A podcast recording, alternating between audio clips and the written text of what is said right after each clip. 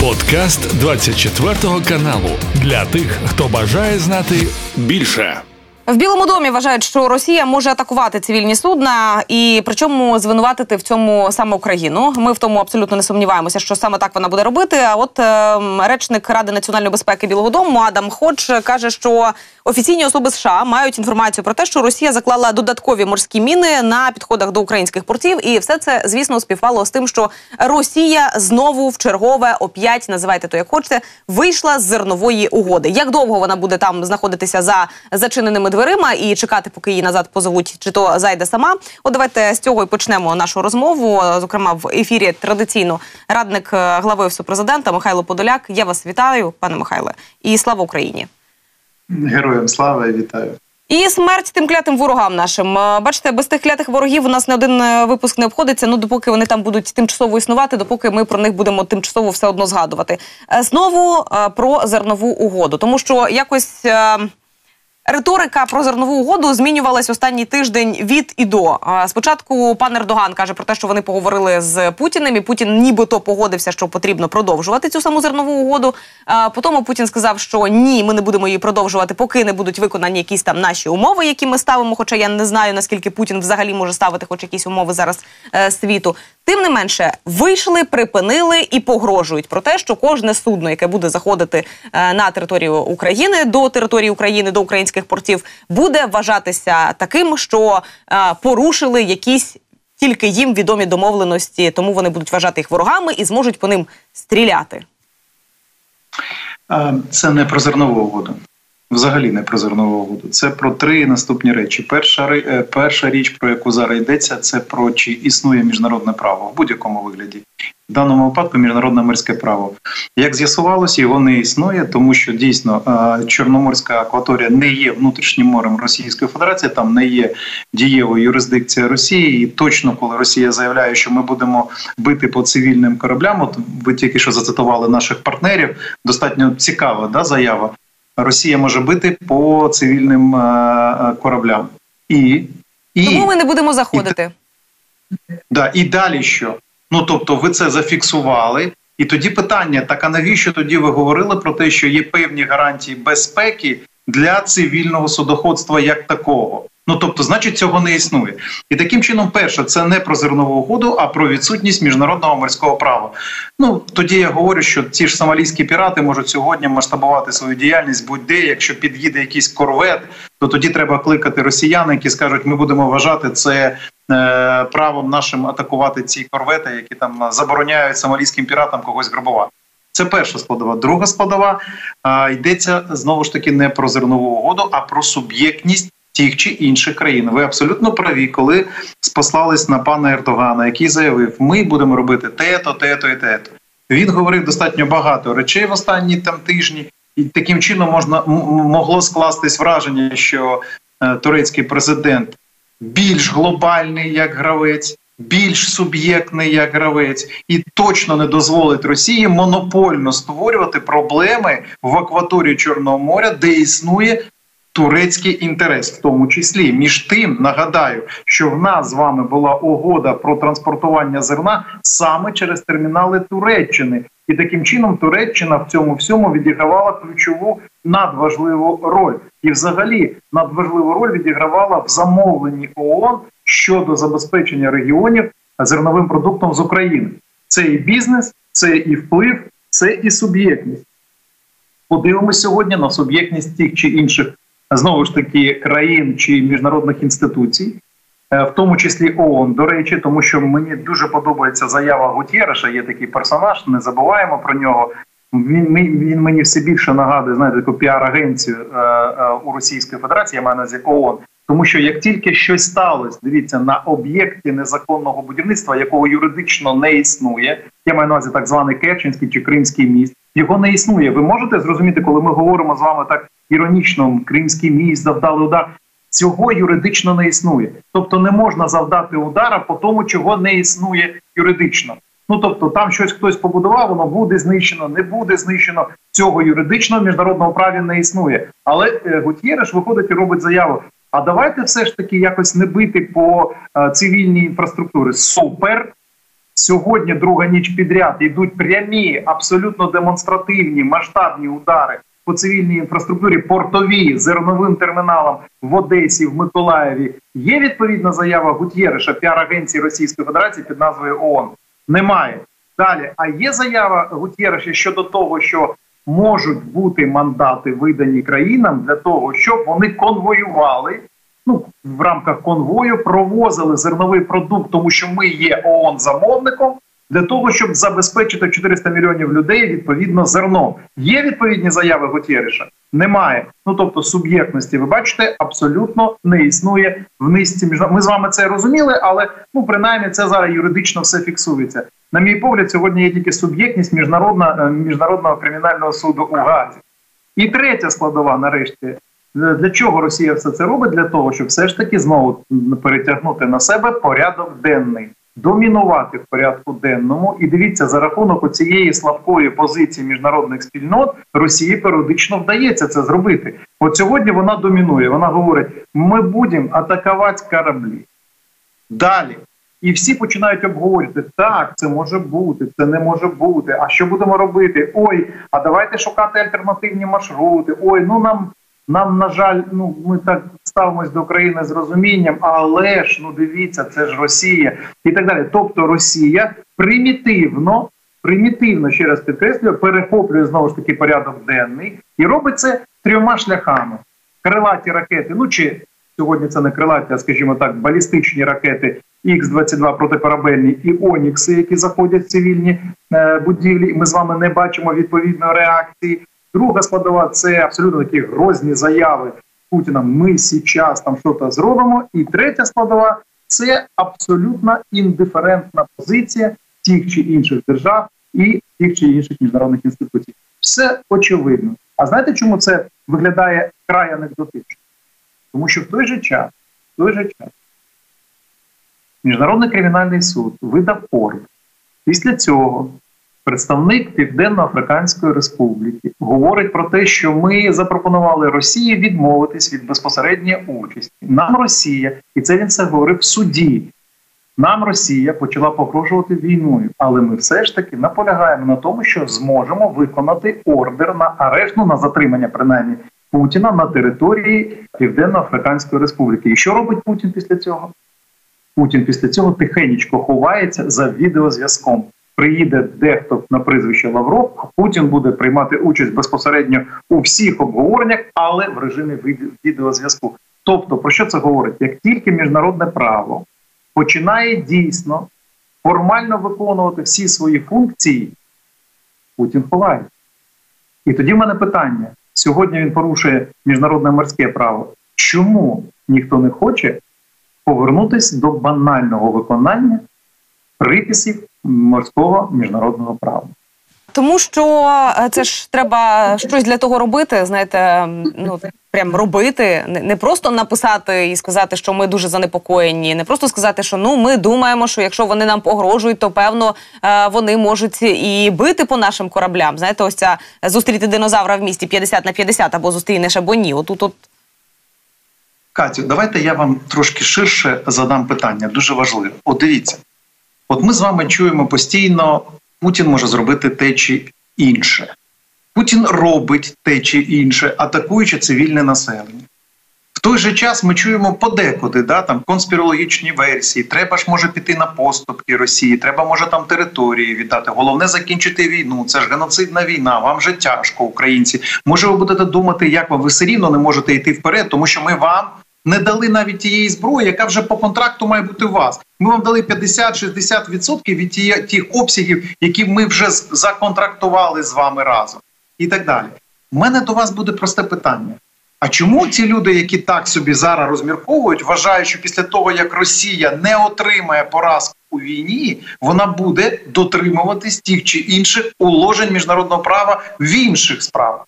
Ну от, от чому? Чому Росія має змінитись і поводити себе інакше з міжнародними спільнотами, наприклад, з країною на прізвище Німеччина, чи з країною на прізвище Франція? Чому Росія має не інвестувати в тероризм в цих країнах, має не інвестувати в політичні нестабільності в цих країнах, має не приймати участь у переворотах в цих країнах, у політичних вбивствах? Чому Росія має дотримуватись міжнародного права, якщо вона сьогодні його не дотримується? Що має її змусити це робити, якщо вона не програє війну?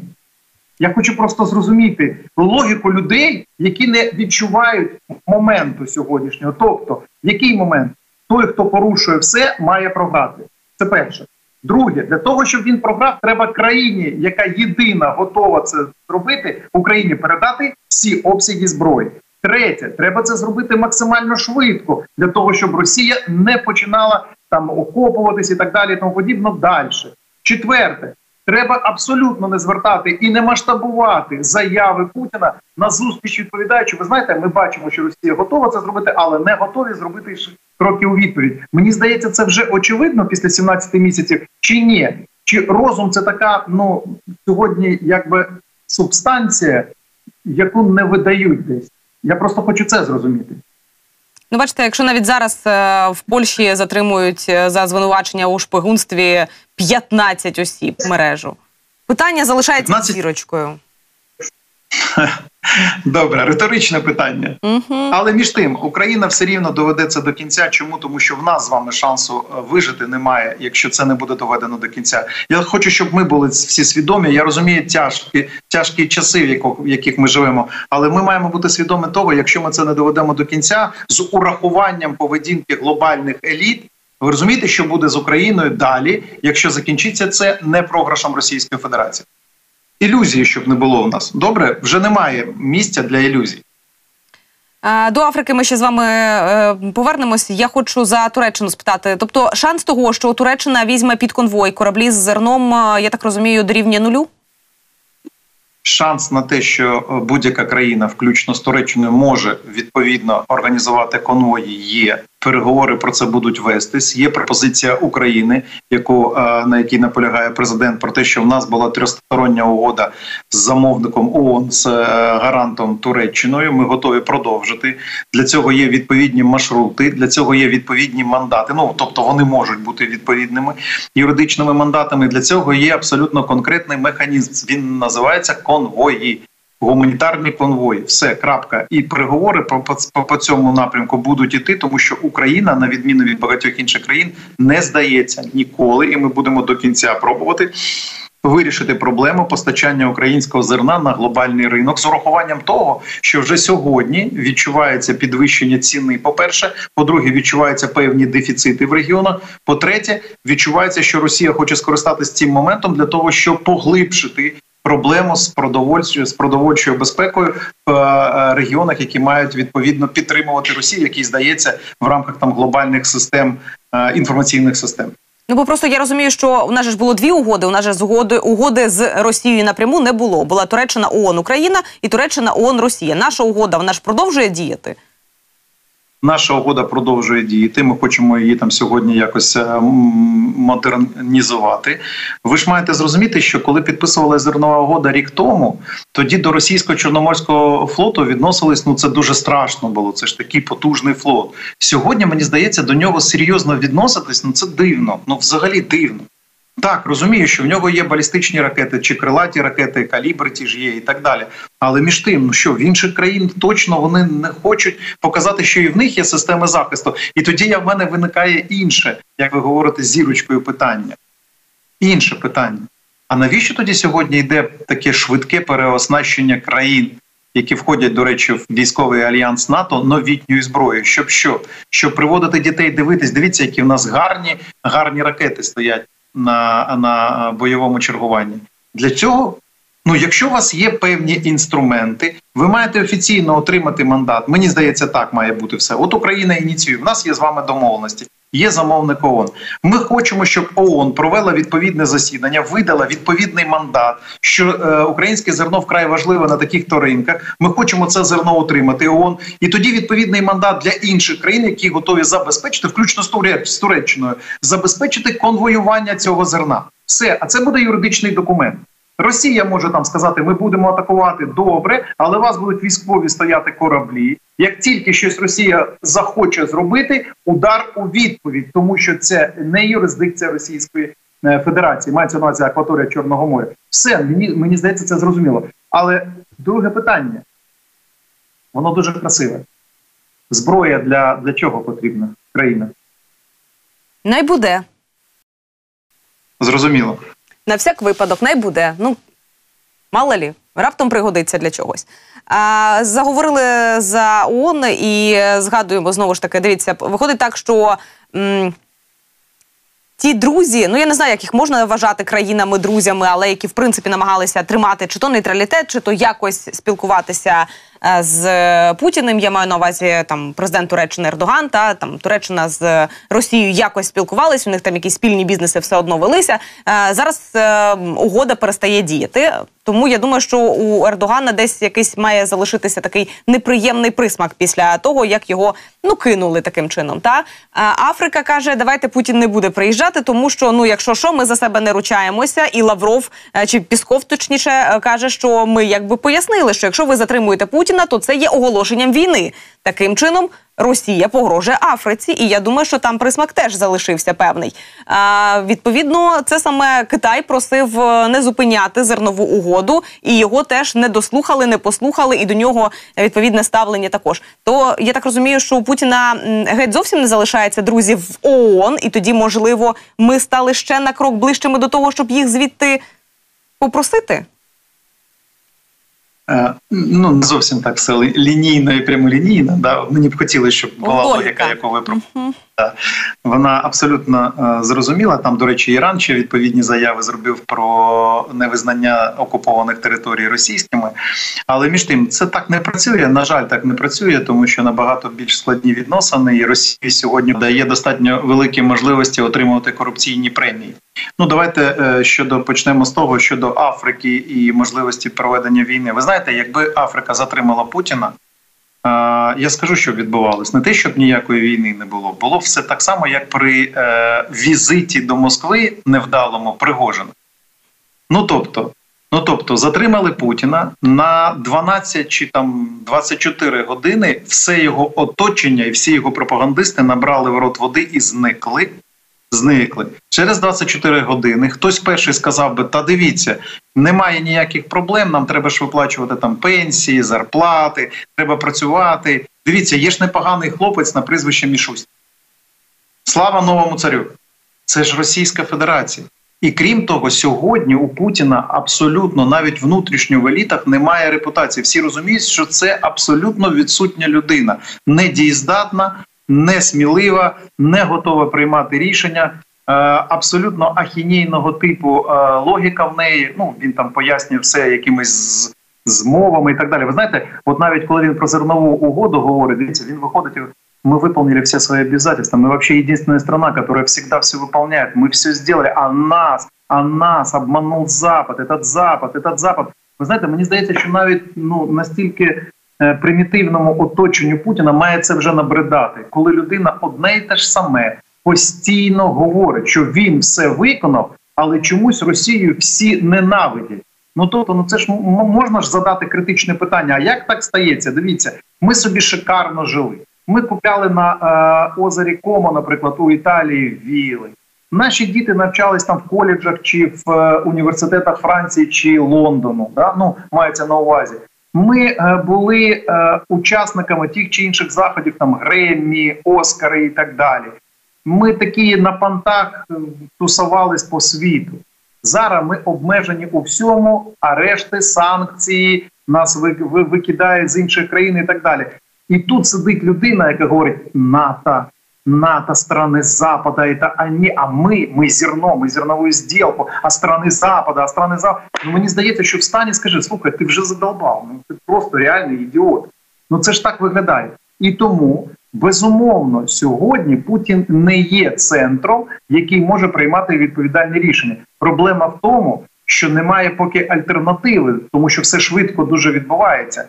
Але якби його затримали, повернуться у південно-африканській республіці, то безумовно через 24 години в Росії був би новий цар.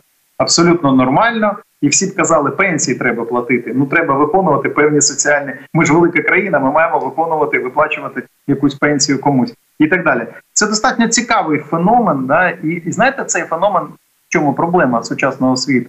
Оцей феномен е, відсутності Путіна при фактичній його присутності, вибачте, за такий ефмеїзм, цей феномен не розуміють наші західні партнери, і вони по суті є реаніматологами, які продовжують підтримувати життя у мертвому російському тілі. Намагаються таки е, залишити його на ось цьому дихательному апараті і не відключати його завчасно. Хоча вже всі все зрозуміли давним-давно. А тим не менше, що стосується, ну бачите, вони би через 24 години ще би написали, що ми всі з президентом. А хто президент, там вже не варто уточнювати цей момент. Е, ви згадали про Пригожина. Він там вчора теж мальчик в трусіках вийшов е, з черговими заявами. От розказав про те, що він тепер планує собі зробити білоруську армію другою армією світу. Я от подумала над сценаріями, як це може відбуватися, та оце втілення в життя цих його ідей. Ну щоб стати другою армією світу, то відповідно потрібно або поборотися за це звання з Україною, а значить зайти з території Білорусі, спробувати ще раз оп'ять, або ж спробувати здолати ну якусь з країн НАТО, піти війною до Польщі, Литви, Латвії, там не знаю, спробувати себе в цьому, але тоді вони ризикують бути просто знищеними відразу. І є ще третій варіант це спробувати знищити другу армію, другу армію, і тоді стати другою армією. Відповідно, можливо, мінськ знаходиться на 200 кілометрів ближче до Москви, оті 200 кілометрів, які минулого разу Пригожин не дійшов. Цікаві сценарії, але давайте серйозно. Е, Прихожан сьогодні пробує залишитись е, в інформаційному порядку денному, таким мачо знову ж таки, тому що він розуміє, що для російської аудиторії мачізм це єдина технологія. Вони визнають тільки людину брутальну, яка може там через мат пірімат е, зайти до річки АК і практично взяти Москву у облогу. Але між тим, давайте серйозно. Білорусь ніколи не буде мати ніякої другої, третьої, десятої армії. Для цього треба мати ВПК. В Білорусі його практично не існує чи е, частково існує залежність від Російської Федерації від замовлення Російської Федерації. Друга складова треба мати певний мобілізаційний компонент. В Білорусі його немає. Третє треба мати лояльність е, місцевого населення, готовність місцевого населення приймати армію як концепцію. Ну тобто домінування через силу цього в Білорусі знову ж таки немає. Ну і крім того, четверта складова психологічно Пригожин є чужаком для Білорусі. Вони його ненавидять скрито і так далі. Тому все, що сьогодні робить Пригожин, це спроба все ж таки втриматися е, в порядку денному. Ще раз підкреслю для того, щоб не зникнути, зникнути в прямому чи там в переносному сенсі цього слова. Ну тобто, це треба вже дивитись. Тому все це а, банальні слова щодо можливої участі Пригожина у війні в Україні. У Мене тоді питання. Я сьогодні бачите з іншого боку, але задаю питання: а навіщо? Ти був там героєм війни, ну тобто певний час в Російській Федерації. Ти побудував мережу, ти практично став е, лицем війни Росії проти України. Геноцидного типу такої людоненависницької війни, але потім це це все розміняв на невдалий переворот. Сьогодні тебе ненавидить Путін однозначно, тому що ти його обнулив в очах еліт. Перш за все, ти е, втратив практично е, безлімітний бюджет, який був, е, тому що замовником була російська держава, і безумовно безлімітний бюджет. Ти втратив величезну кількість своїх е, там підлеглих, тому що деяка частина залишилась в Мінобороні, деяка перейшла в Росгвардію, деяка буде переходити в інші е, ПВК і так далі. Тому подібно. Ти залишився практично без бази, без ключової бази, без рекрутингових центрів ти залишився без практично вже е, африканського континенту, тому що так, ти там ще знаходишся, якісь ресурси є, але знову ж таки там знаходиться ПВК Вагнер, але не як ПВК Вагнер справжня, а як е, інструмент держави Російської Федерації. А Російська Федерація тебе ненавидить. Я повертаюсь в пункт перший, і тому в тебе немає і бази. І що таке Білорусь? Білорусь це є абсолютно е, така фіктивна сьогодні, на жаль, для білорусів держава, яка є маріонеткового типу, яка залежить виключно від грошей і від позиції, від зовнішньої політики е, Російської Федерації. Ми просто з вами так знаєте дуже коректні, тому що ми цивілізі... цивілізовані, і ми дуже коректно і обережно ставимось до суверенітету Білорусі, але його немає. Лукашенко це такий придворний. Ви слово можете самі підібрати, хто він є для путінського двора вчорашнього дня. Він сьогодні продовжує це виконувати ту роботу, яку він виконував завжди для е, Російської Федерації, тільки тому, що в нього не вистачає розуму усвідомити, що вже відбувається з Путіним, з путінським оточеним, з путінським е, царським двором і так далі. От така складна конструкція. В цій конструкції немає суб'єкта Білорусь, немає суб'єкта білоруська армія і немає суб'єкта Пригожин, який може щось зробити для відсутніх інших суб'єктів. Отак це виглядає. Це не означає, що не треба розвідці нашій дивитися, що там в Білорусі відбувається на полігонах і так далі. і Тому подібне. Єдине, що буде робити Вагнер, мені здається, ну дві речі буде робити. Перша це постійно провокувати інформаційний простір. Ми з вами будемо періодично чути оці знаєте, такі бравурні заяви. Ми там завтра будемо воювати, десь там щось і так далі. І друга складова він спробує навчити невеличку кількість білоруського спецназу, який має забезпечити на думку Лукашенка, забезпечити стабільність системи при будь-яких кризах. Але тут в мене знову питання. А як собі уявляєте, Лукашенко втримає владу при падінні путінського оточення і Путіна особисто? Хто собі це уявляє? При падінні демонтажу, деконструкції е, путінської системи одночасно будуть падати велика кількість орієнтованих на Росію політичних систем в інших країнах чи анклавів, таких як Придністров'я, таких як Білоруський, е, цей Лукашенківський режим і так далі. Тому. Е, Тут тоді питання хто кого, знаєте, таракан гадюку чи гадюка таракана, тому що питання заключається, е, хто кому більше потрібен. Пригожин в Білорусі підтримує Лукашенка, чи Лукашенко підтримує Пригожина для чогось. Е, Тому що з огляду на ті заяви, які останнім часом робить Лукашенко, е, якщо там когось будуть виганяти з лаври, приходьте до нас, ми вас всіх обогріємо, е, дамо прихисток. Таке відчуття, що він вирішив зібрати всіх. Знаєте, це як напитись водички перед ешафотом. Ну, тобто, зібрати все, що не потрібно. Дивіться, Пригожин не є людиною з доданою вартістю. Пригожин є відповідно військовим злочинцем масштабного типу. Його організація є визнаною терористичною. і, Безумовно, ці юридичні наслідки е, рано чи пізно закінчаться для залишків Вагнера відповідними е, юридичними е, термінами, ну тобто тюремними термінами. Очевидно.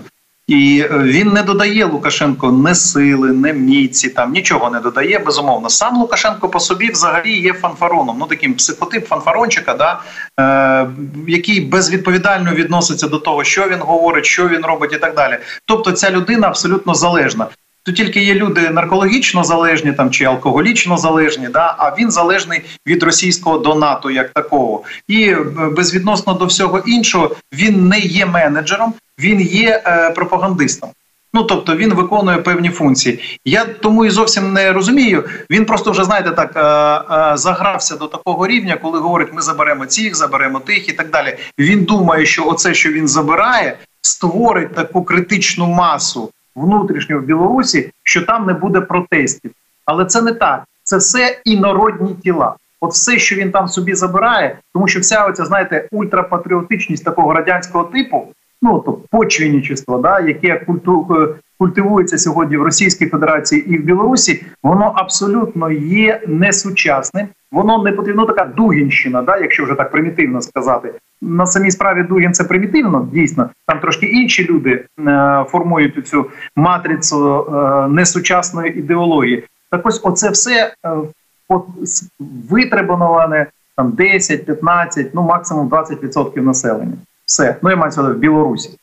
Ну тобто у Лукашенка немає жодного шансу утримати ситуацію під контролем. Ще раз скажу, коли буде деконструкція путінської вертикалі. А деконструкція путінської вертикалі сьогодні це є єдиним механізмом переходу е, глобальних спільнот до більш стабільного е, світопорядку, як такого.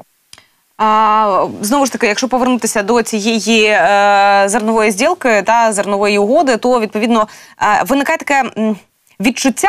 Знову ж таки, ми не ведемо прямих перемовин з Росією. Хто би там що не говорив, які умови нам не намагався нав'язати. Ми говоримо, що є один шлях е, перемога України, і далі вже ми говоримо е, про те, як буде відбуватися там репарації, е, хто понесе за це максимальну відповідальність і все інше. І в цей момент є таке відчуття, ніби знову ж таки. Росія намагається зробити все можливе для того, щоб посадити Україну за один стіл перемовин щодо зернової угоди. А потім таким чином вже підтягувати і інші. Типу, дивіться, ну ми ж вже з одного приводу сиділи за одним е, переговорним столом. То давайте вже наступний, і наступний, і наступний, і так далі. Так, ви праві, така стратегія існує, і це говорять, коли ви ж там розмовляєте про полонених, можете говорити і про політичні теми. Ви розмовляєте про зернову угоду і так далі. І це буде фатальна помилка. Я розумію, що в Україні не всі ідеально чітко мотиваційно розуміють, що відбувається, і можуть бути різні там пропозиції. А давайте все ж таки дійсно про щось там з Росією говорити. Я розумію це. Ми ж в Україні. Ми ж з вами свідомі того, що ідеальних систем не існує, і ризики е, бувають. Але е, чесно кажучи, сьогодні я не бачу жодної можливості вести будь-які переговори з Російською Федерацією на будь-які теми. І президент, до речі, про це неодноразово казав. І Буквально на днях він це в інтерв'ю там е, низці країн африканського континенту говорив про те, що Путін є садистом по суті своїй, по природі своїй. Він є фашистською ідеологією. Людина з нею не можна домовитись, тому що вона приходить не домовлятись, а відтермінувати момент, коли вона тебе буде вбивати і так далі. Він це ну якби проговорив, і безумовно е, це буде мати відповідні наслідки для. Тієї стратегії, якої дотримується Україна, ви знаєте, е, коли ви говорите, це стратегія єдина можлива. Да, якщо ми хочемо повернутися до більш-менш прогнозованого світу, безумовно, стратегія дотиснути повному обсязі Росію дотиснути, що я мав на увазі, не тільки звільнити територію України, включно з е, півостровом Крим, але й дотиснути, щоб в Росії почалися незворотні політичні процеси. Ну тобто, щоб вона перейшла там на інші формати внутрішнього управління. Ну принаймні на певний час зникла оця авторитарна е, деспотийного типу, фашистського типу вертикаль управління в Російській Федерації. Е, безумовно, це єдина можлива стратегія, при якій світ повернеться і до міжнародного права, і до якихось інституцій, до трансформації тих інститутів, тому що достатньо жорстко тоді світ буде реагувати на таку позицію Гутєреша, там Гросі, Баха. Ну це моківська е, людина. Да. І так далі, тобто, це все доведеться там. Певно, будуть позови до цих людей, суттєві позови, в тому числі в тому числі мені здається від громадян України, які втратили своїх близьких, тому що ці позови будуть важливі. Знаєте для чого? Для того, щоб зафіксувати бездіяльність суб'єктів, які мали втрутитись під час війни у дії країни-агресора. Ну тобто і убезпечити е, там певні наслідки, да запобігти певних наслідкам. Це мені здається буде фундаментальна транс. Якщо Росія не програє, безумовно ніяких позовів до піар інституції Російської Федерації під назвою ООН МАГАТЕ точно не буде. Ви ж розумієте це. Але якщо Росія програє, то відбудеться така глобальна фундаментальна трансформація. І тут я до вас е, звернуся, знаєте, з за розумінням того, що а а всі чи всі бажають тому, щоб відбулася така трансформація ну в світі. І чи всі бажають, щоб дійсно Україна отримала відповідні інструменти для того, щоб Україна вже показала психологічно, вона готова довести цю війну до справедливого фіналу? Психологічно, ну це ключовий момент, тому що завжди буває так: інструменти є, а психологічно той чи інша країна не готова все довести до кінця. У нас ситуація абсолютно зеркальна, ну просто неймовірно це виглядає з історичної точки зору. Є країна, яка готова все доробити відповідно з урахуванням ворога, обсягу інструментів у ворога. Безумовно, нам потрібні інструменти. Ви ж бачите, що ми не отримуємо в повному обсязі всю кількість інструментів, про які вже домовились. От, наприклад, багато ми чуємо вже протягом місяців, там 6-8, чуємо від різних очільників різних знову ж таки інституцій і держав пріоритет, що в Україні закрите небо. Що це означає? Постачання систем про ПВО.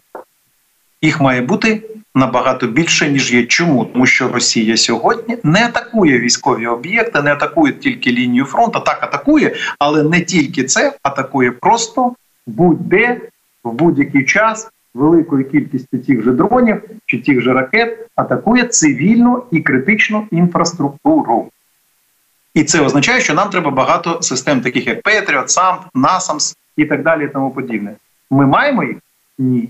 Що ми бачимо в цей час? Ми бачимо, як дуже активно ці системи використовуються для того, щоб їх поставити в країнах, які дуже активно сьогодні воюють з кимось. Просто ми не бачимо цих воїн. І вони ці системи там собі ставлять не так, як в Україні, там два Петріота чи три Петріота, да? а 10, 15, 20 Петріот точно. Вони ж воюють. А ми з вами просто знаходимось біля курортного сезону Криму. До речі, про Крим і про курортний сезон е, і про довести до кінця, тому що знову ж таки я зараз е, читаю ці коментарі періодично з приводу того, що не треба було чіпати той міст, тому що зараз що помста буде страшенна. Е, Я не знаю, якби звідки ці коментарі, тому що ми ж розуміємо, що ботоферми вони теж працюють, і е, вони вже навчилися трошки кращіше перекладати то все українською мовою. Це вже не немає сичі терпіти ті пекельні борошна, це вже якісь більш-менш е, адекватні слова. Тим не менше, що стосується знову ж таки Криму, мосту і е, отієї незаконної забудови, якої там в принципі бути не може, тому в принципі ми не можемо про неї говорити. Як про Вагнер не, мали би говорити, але періодично про нього говоримо. Про курортний сезон і про наш український Крим. А, Ну, по-перше, давайте зафіксуємо ключові речі. Міжнародне право чітко говорить про те, що Крим є юрисдикцією України. Так, тимчасово окупована територія. Все, що там відбувається в рамках того, що робить Україна, вона абсолютно вправі це робити в повному обсязі, в тому числі знищуючи ще раз підкреслю неіснуючі об'єкти, такі як той же Керченський міст. Буде він знищений, не буде він знищений. Це нікого, крім України, не обходить. Україна може вирішити, що з цим робити, як і з іншими об'єктами, побудованими починаючи з 2014 року, країною, яка буде мати ще певний час назву Російська Федерація. Це дуже важливо. Друга складова і знову ж таки дуже важливо. Чи будемо ми наносити удари по тим чи іншим об'єктам, чи не будемо, Росія все рівно буде вести геноцидного терористичного типу війну. Це треба усвідомити, тому що Росія сьогодні не має інших запобіжників для того, щоб все ж таки мати шанс переломити хід невдало невдалої для неї війни. А крім того, удари по тим же терміналам у Одесі і в Миколаєві і по цивільному населенню в Одесі і Миколаєву є наслідком не атаки на Кримський міст, а є наслідком спроби Росії знищити можливість України продавати ну чи там вивозити зерно в принципі. Ну тобто, це є наслідком розірвання Росії угоди, і в принципі вона хоче цю угоду не просто розірвати з, з юридичної точки зору, а знищити можливості України е, щось видавати на глобальний зерновий ринок. Це треба теж розуміти. І трошки інфантільно виглядає, коли хтось говорить, що якщо ми нанесемо удар дроном там чи ще десь, чи не ми нанесемо удар дроном і так далі, то це якось там вибісить Росію чи не вибісить Росію. Нас з вами не обходить, що вибісить чи не вибісить Росію, тому що вона все рівно буде це робити, поки буде мати таку можливість. І нарешті третє ключове: Росія переходить сьогодні в такий панічний стан, і тому безумовно буде використовувати масштабно використовувати всі залишки інструментів для ведення такого типу війни, як вона з нами веде її 17 місяців. І тому я хочу, щоб всі були свідомі того, ілюзій не потрібно. Ілюзії якого типу? Перше, що б ми не робили, Росія буде до кінця вести такого типу війну. Друга складова навпаки, чим менше ми будемо відповідати на агресію Росії, тим більш наглою буде Російська Федерація. Третя складова переговори вести з людиною, яка тебе вбиває, свідомо ночі вбиває, а ранком говорить, давайте ми з вами про щось там домовлятись, про зернову угоду, розблокуйте нам Россільхозбанк і так далі. Це означає, що ви тільки масштабуєте для себе завтрашні е, проблеми. Оце треба розуміти. Тому е, я зроблю посилання на пана Залужного. Він же відповідно сказав, що ця війна має закінчитись тим, що Крим треба брати. Ну, відповідно, військовим шляхом. Відповідно, якщо Генеральний штаб, якщо розуміють з військової точки зору, попри те, що в нас є певні дефіцити в інструменті, що війна не закінчиться, поки Крим не буде, та навіть не Крим, а клаптик якоїсь території. Нагадаю вам, що Україна довгий час жила з територією під назвою Севастополь, який чомусь вважався російським практично містом. Ну тобто, ми йому там дали якусь автономію, місто Севастополь. Ми там не не звертали увагу, що там існує анклав Російської Федерації і так далі. Тому подібне. Так от навіть якщо такий маленький клаптик залишиться в майбутньому, то це означає, що війну ми добровільно продовжили на невстановлені величезні терміни. Оце все. Тому е, а а тепер повернімось до е, пляжного там чи курортного сезону в Криму. Мене тут більше всього навіть не те, що дивує, це не може дивувати. А навпаки, я радію цьому. Дивіться, що робить російська держава. Вона абсолютно свідомо відправляє громадян своєї країни, які їй байдуже, ми ж з вами це розуміємо, відправляє через зону бойових дій в окуповану територію Криму для того, щоб вони або по дорозі, як живий щит, відпрацювали, ну там загинули чи не загинули, це вже проблема цих людей. Або щоб вони створювали таку цивільну масовку, що в нас тут все нормально і так далі. Але ще раз підкреслюю, це єдина країна в світі в історії, яка відповідно говорить про те, що громадяни їдьте, будь ласка, через зону бойових дій, де ризики суттєві, їдьте, будь ласка, в окуповану територію, де ризики суттєві. А головне, що від після цього всього отримаєте певні юридичні проблеми, якщо залишитесь живими після того, як війна закінчиться. От скажіть мені, будь ласка, як до цієї країни треба ставитись, і чому наші партнери день питань? Чому наші партнери не усвідомлюють, що з неадекватними людьми розмовляти в рамках адекватної логіки це є нонсенс? Е, пане Михайло, я теж задавалася питанням, якщо на трансформаторній будці написано не лізь, бо вб'є, то відповідно певно краще би туди не лізти, а не давайте поїдьте, можливо, не вб'є. Можливо, ну ми пояснили, що це незаконна забудова, її там не має бути. Вона є відповідно ціллю законною для України. Ну ми ми попередили. Ось ця табличка не лізь, бо вб'є. Вона там була. Ви її проігнорували. Мало того, ви ще й підштовхнули, сказали, та їдьте, все нормально. Ми все перевірили. Путін сам вон машиною проїхав, все нормально, все працює, їдьте і ви відпочивайте. І ось ця історія, коли е, Путін розказує про те, що Кримський мост уже давно не використовується для воєнних перевозок, а потім з'являється Аксьонов, який каже, що ми просимо зараз легкові автомобілі їхати в об'їзд в силу того, що в пріоритеті грузи Міністерства оборони. Так іспользуються чи не іспользуються? Ви вже визначтеся. Ну, чесно кажучи, е, слухати Путіна це це взагалі якийсь абсурд. Да? Путін просто несе маячню заради маячні.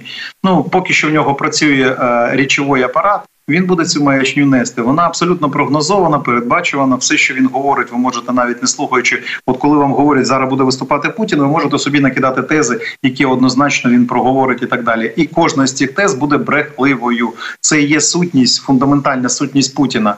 Не збрехати це означає втратити там місяць життя в одному абзаці тексту. Так. Що стосується ще однієї загрози, про е, яку ну ми там на певний період часу забули. Е, ну як забули?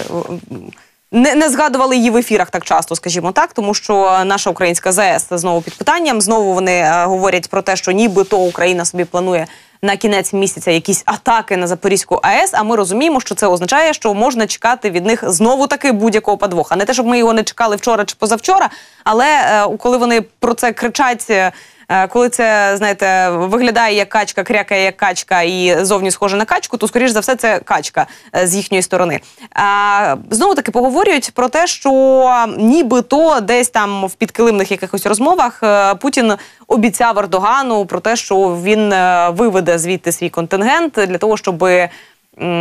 Запорізької АЕС для того, щоб Ердоган записав собі якийсь плюсик е, до виборів е, в Туреччині. Таким чином, ніби він домовився про е, це з Путіним за цю миротворчу місію. Але оскільки контингент звідти так і не вийшов, Запорізька АЕС залишається під окупацією, то я так розумію, що знову таки це ще одна причина, з якої Ердоган може ем, недолюблювати Путіна. Знаєте, в Брюсселі є один дуже дуже відомий пам'ятник. Пам'ятаєте, який? Не була там. Що там є? А, Пісуючий мальчик. А, так. Фантастика. Оце є обіцяючий Путін. Пісуючий мальчик на міжнародне право.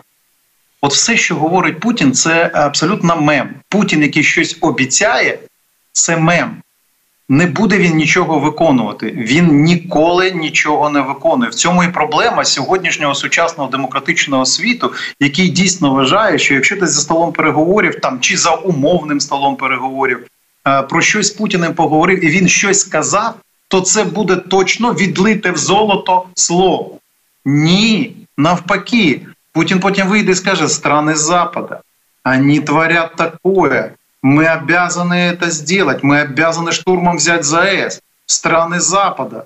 Я просто не вірю в те, що хтось досі говорить, що Путін щось там на себе натягнув, щось взяв, щось сказав, щось пообіцяв і так далі. Немає ніяких обіцянок Путіна, які були б виконані. Все буде виконано рівно навпаки. Це перше. Друге, от коли ми говоримо про ЗАЕС, періодично піднімаємо хвилю інформаційну, і це абсолютно правильно. Таким чином ми убезпечуємо частково можливі ризики. Ми про це проговорили сьогодні. Зрозуміло, що територія Енергодара контролюється російськими збройними силами, Росгвардією в тому числі тяжка техніка знаходиться і штурмувати е, ЗАЕС, наприклад, якщо вони захочуть, можуть тільки росіяни.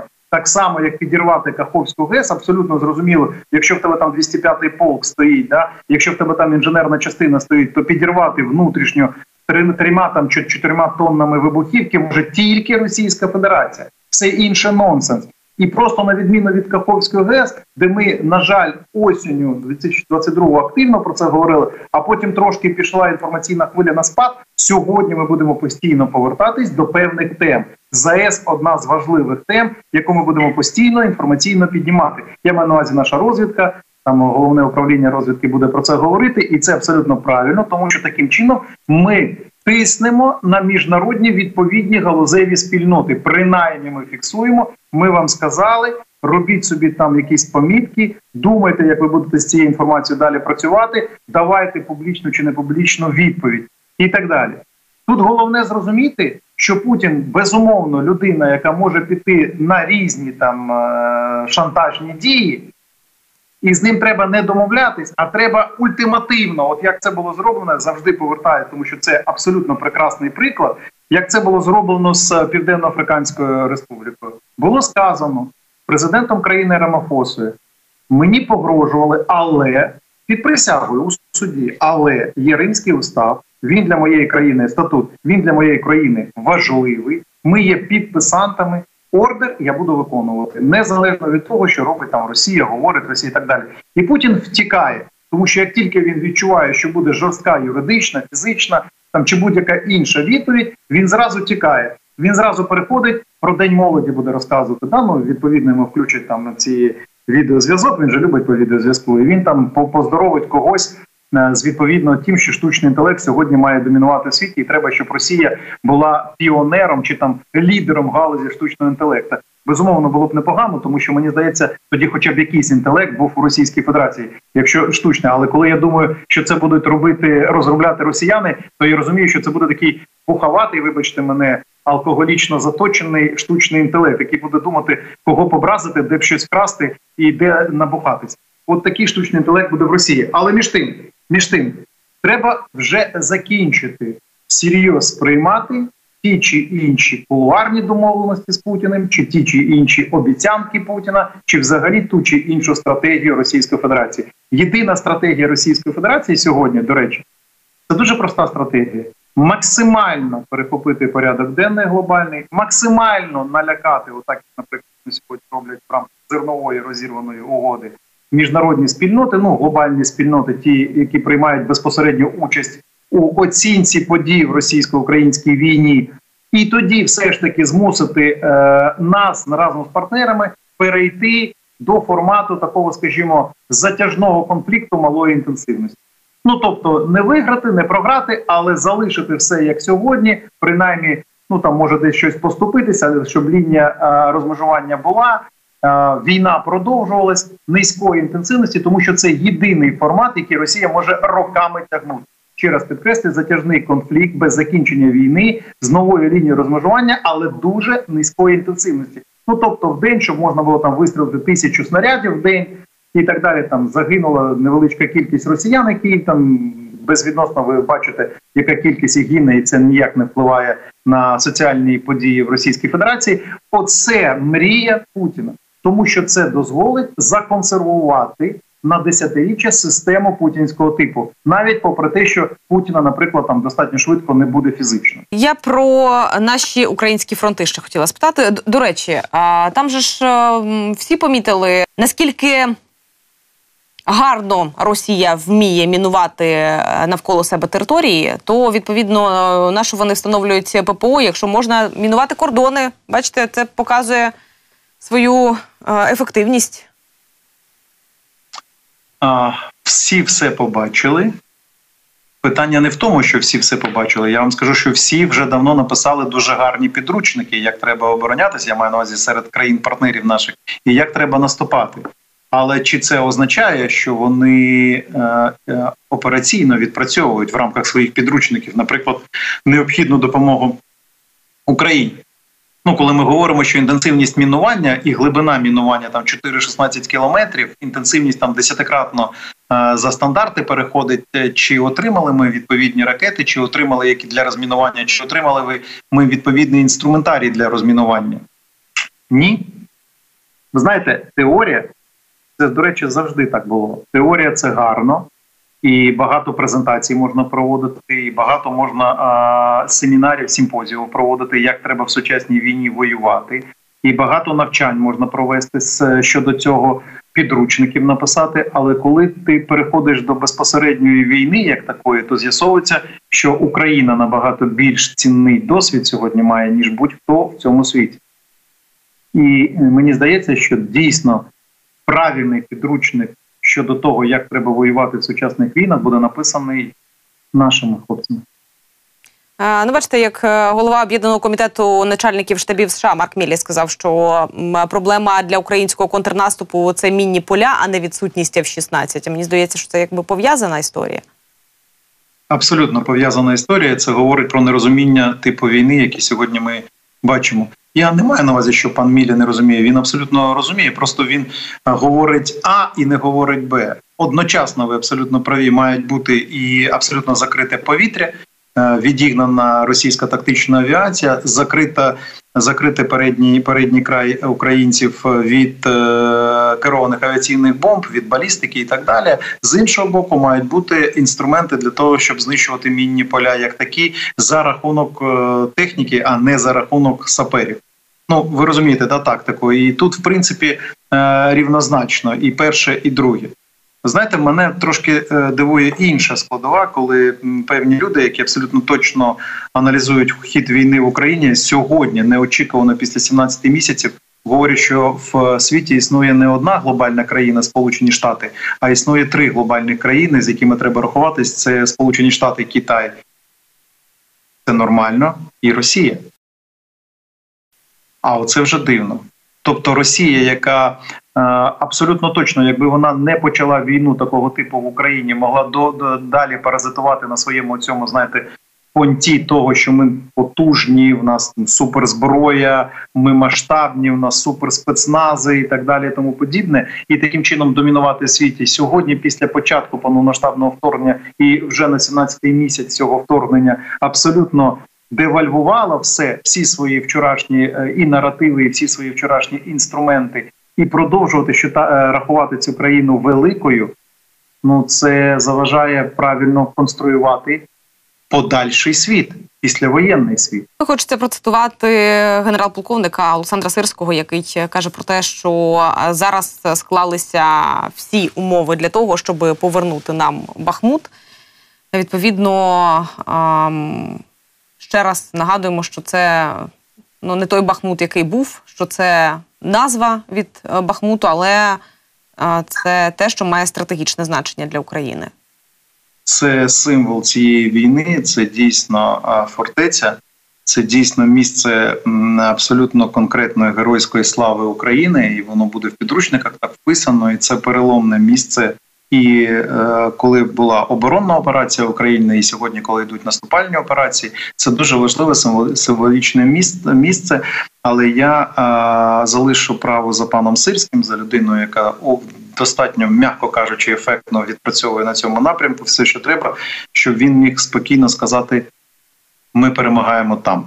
Ну тобто в Бахмуті, і це Бахмут Україна і так далі. Мені здається, що це буде важливо і символічно і для пана Сирського, і для Бахмуту.